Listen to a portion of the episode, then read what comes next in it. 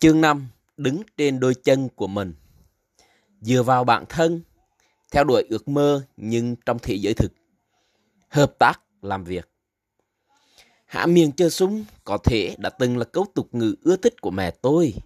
Mẹ sẽ thêm nó, làm đi Ricky, đừng ngồi một chỗ mà hãy hành động. Công thức làm bánh nhất thịt thỏ trước đây là đầu tiên là bắt thỏ. Bạn hãy để ý rằng nó không phải là đầu tiên là mua thỏ hay ngồi chờ cho tới khi có người đưa cho bạn một con thỏ. Những bài học được mẹ dạy từ khi tôi mới chập chững tập đi như thế đã giúp tôi từ đựng trưng đôi chân của mình. Tôi được dạy dỗ để biết cách từ lo cho bản thân và làm việc. Đây là điều mà được Anh từng tin tưởng. Nhưng ngày nay, có một vài đứa trẻ dường như chỉ muốn ăn sẵn và hưởng thụ. Tôi thật may mắn vì có cha mẹ tốt như vậy. Tôi học được bài học đầu tiên về tỉnh độc lập là hồi 4 tuổi.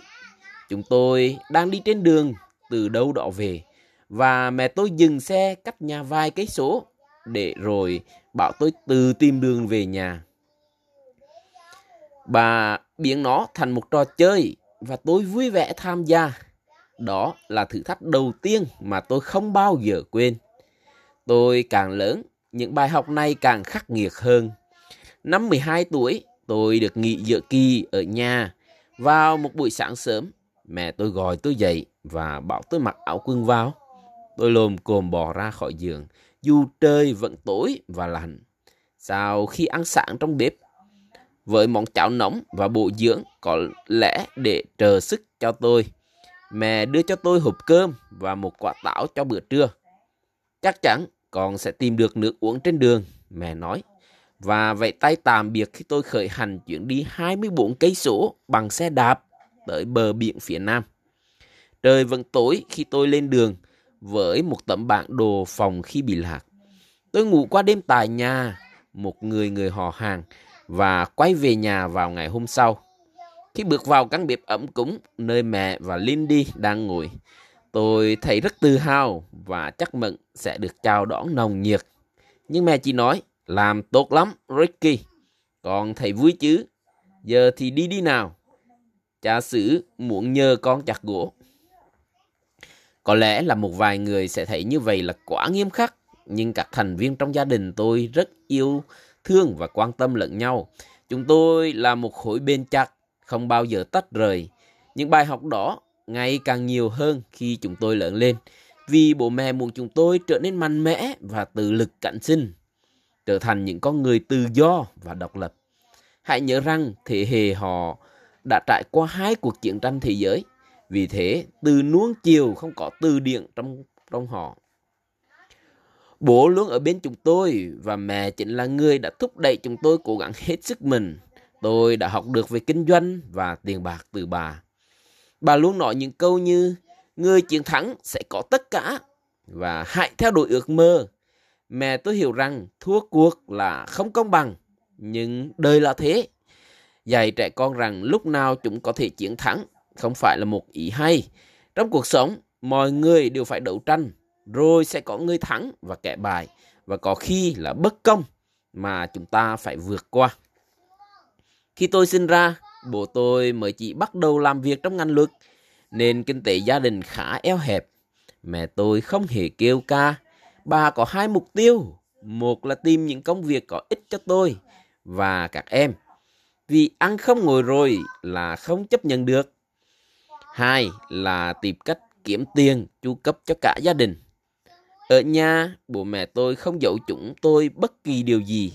Họ cho chúng tôi biết điều gì đang diễn ra và chúng tôi thường nói chuyện kinh doanh trong các bữa tối. Tôi biết rằng có những ông bố, bà mẹ giữ con cái tránh xa chuyện công việc và không chia sẻ với chúng về các vấn đề của mình. Như vậy thì con cái của họ sẽ không bao giờ hiểu được giá trị của đồng tiền hay về thu nhập và các hóa đơn. Và đến khi bước chân vào thế giới thực, họ sẽ không biết cách đương đầu với thử thách. Ngược lại, chúng tôi biết thế giới thực là như thế nào vì đã thảo luận về nó. Em gái Lindy và tôi đã giúp mẹ trong rất nhiều kế hoạch kiếm tiền. Những lần đó đều rất thú vị và tạo nên tinh thần làm việc nhóm trong gia đình chúng tôi.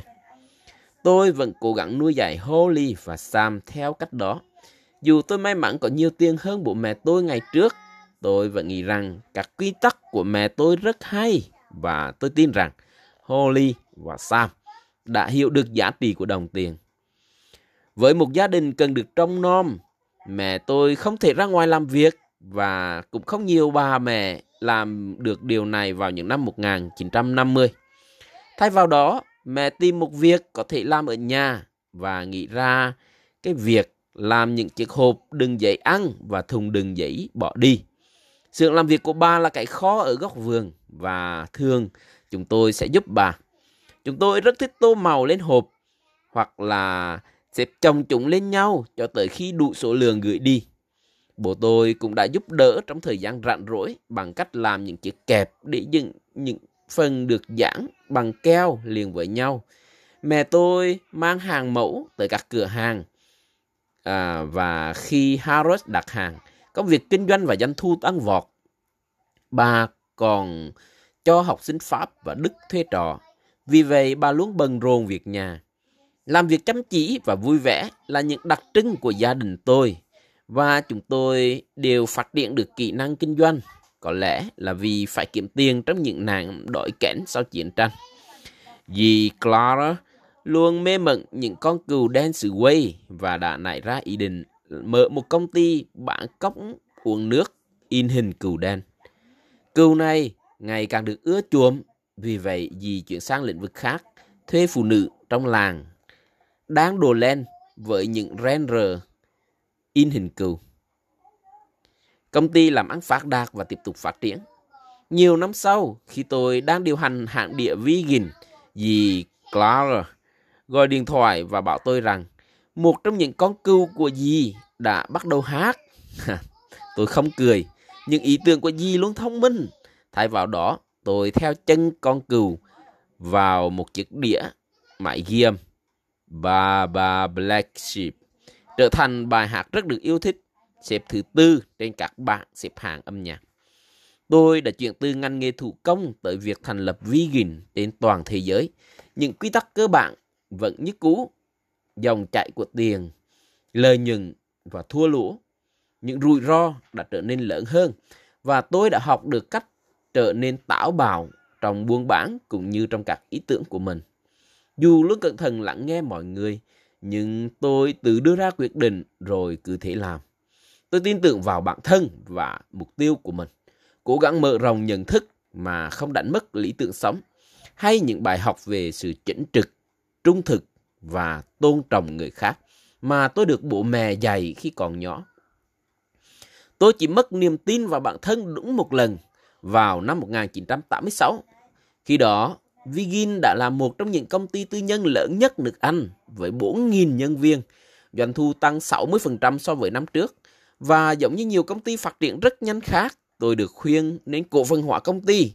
Tôi không muốn lắm và tất nhiên là hai người chung vốn với tôi cũng không tha thiết vì họ rất hiểu tôi.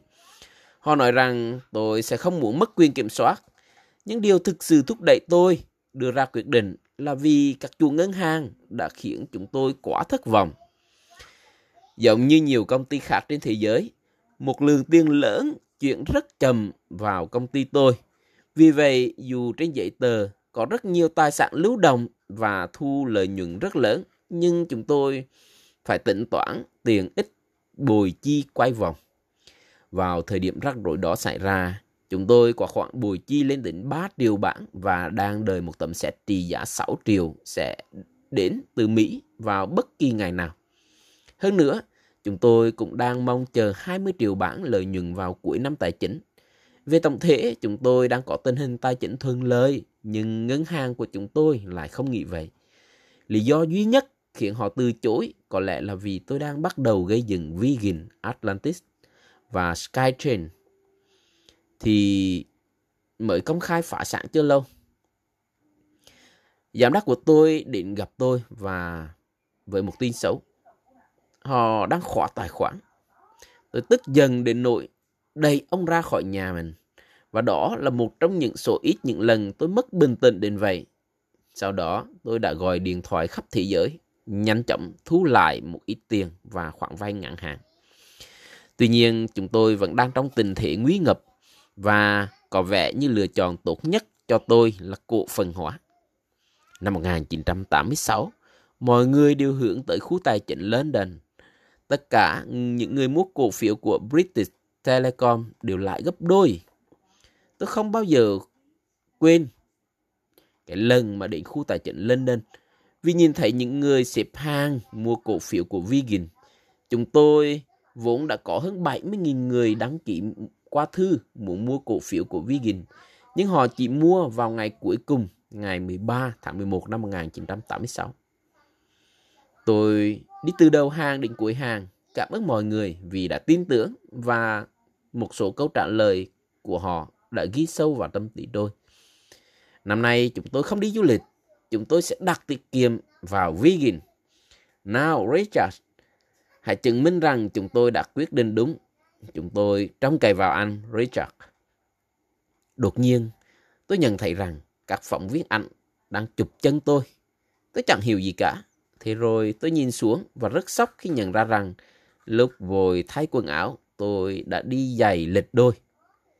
Vigin đã thu hút nhiều đơn đăng ký từ công chúng hơn bất kỳ sự ra mắt thị trường chứng khoán nào, trừ những lần tư hữu hóa khổng lồ của chính phủ. Hơn 100.000 cá nhân đã đăng ký mua cổ phiếu của chúng tôi và ngành bưu điện đã phải gửi thêm 20 nhân viên để giải quyết động thư từ. Tuy nhiên, chẳng mấy chốc tôi cảm thấy ghét lề thói của khu tài chính London. Chúng không phải dành cho tôi, Thay vì một buổi gặp mặt tự nhiên với những người chung vốn tại ngôi nhà trên thuyền của mình để bàn bạc đến ký hợp đồng với ban nhạc nào, tôi phải hỏi ý kiến của ban giám đốc. Rất nhiều người trong số họ không hiểu gì về ngành kinh doanh âm nhạc. Họ không hiểu một địa nhạc được ưa thích có thể hại ra triệu bản chỉ sau một đêm như thế nào. Thay vì có thể ký hợp đồng với một ban nhạc đang được yêu thích trước các đối thủ, tôi phải đợi 4 tuần tại cuộc họp ban giám đốc mà khi đó thì đã quá muộn. Hoặc họ sẽ có những câu như ký hợp đồng với um, The Rolling Stone và tôi không thích ban nhạc này. Janet Jackson ư? Đó là ai vậy? Vâng vâng. Tôi luôn đưa ra quyết định rất nhanh và hành động theo bản năng. Cho nên tôi cảm thấy ngột ngạt về những lề thói quan liêu, những ủy ban và lỗi làm việc sách vợ Tôi ghét phải ngồi ở một chiếc bàn dài, bọng lãng, xung quanh là những bộ khâm lê chỉnh chu trong lúc tôi cố gắng giải thích về vegan. Tôi thậm chí còn không có văn phòng.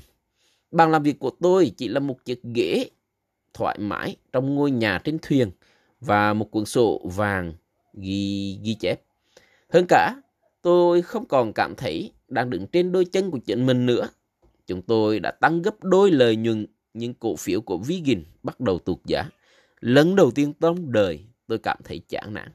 Sau đó thị trường chứng khoán sụp đổ khiến cổ phiếu tụt giá nhanh chóng.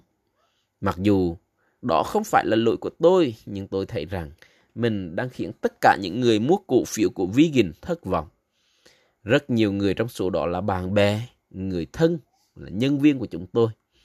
Nhưng rất nhiều người là những cặp vợ chồng đã trao cho chúng tôi số tiền tiết kiệm cả đời của họ tôi quyết định sẽ mua lại tất cả cổ phiếu với giá mọi người đã trả cho chúng tôi.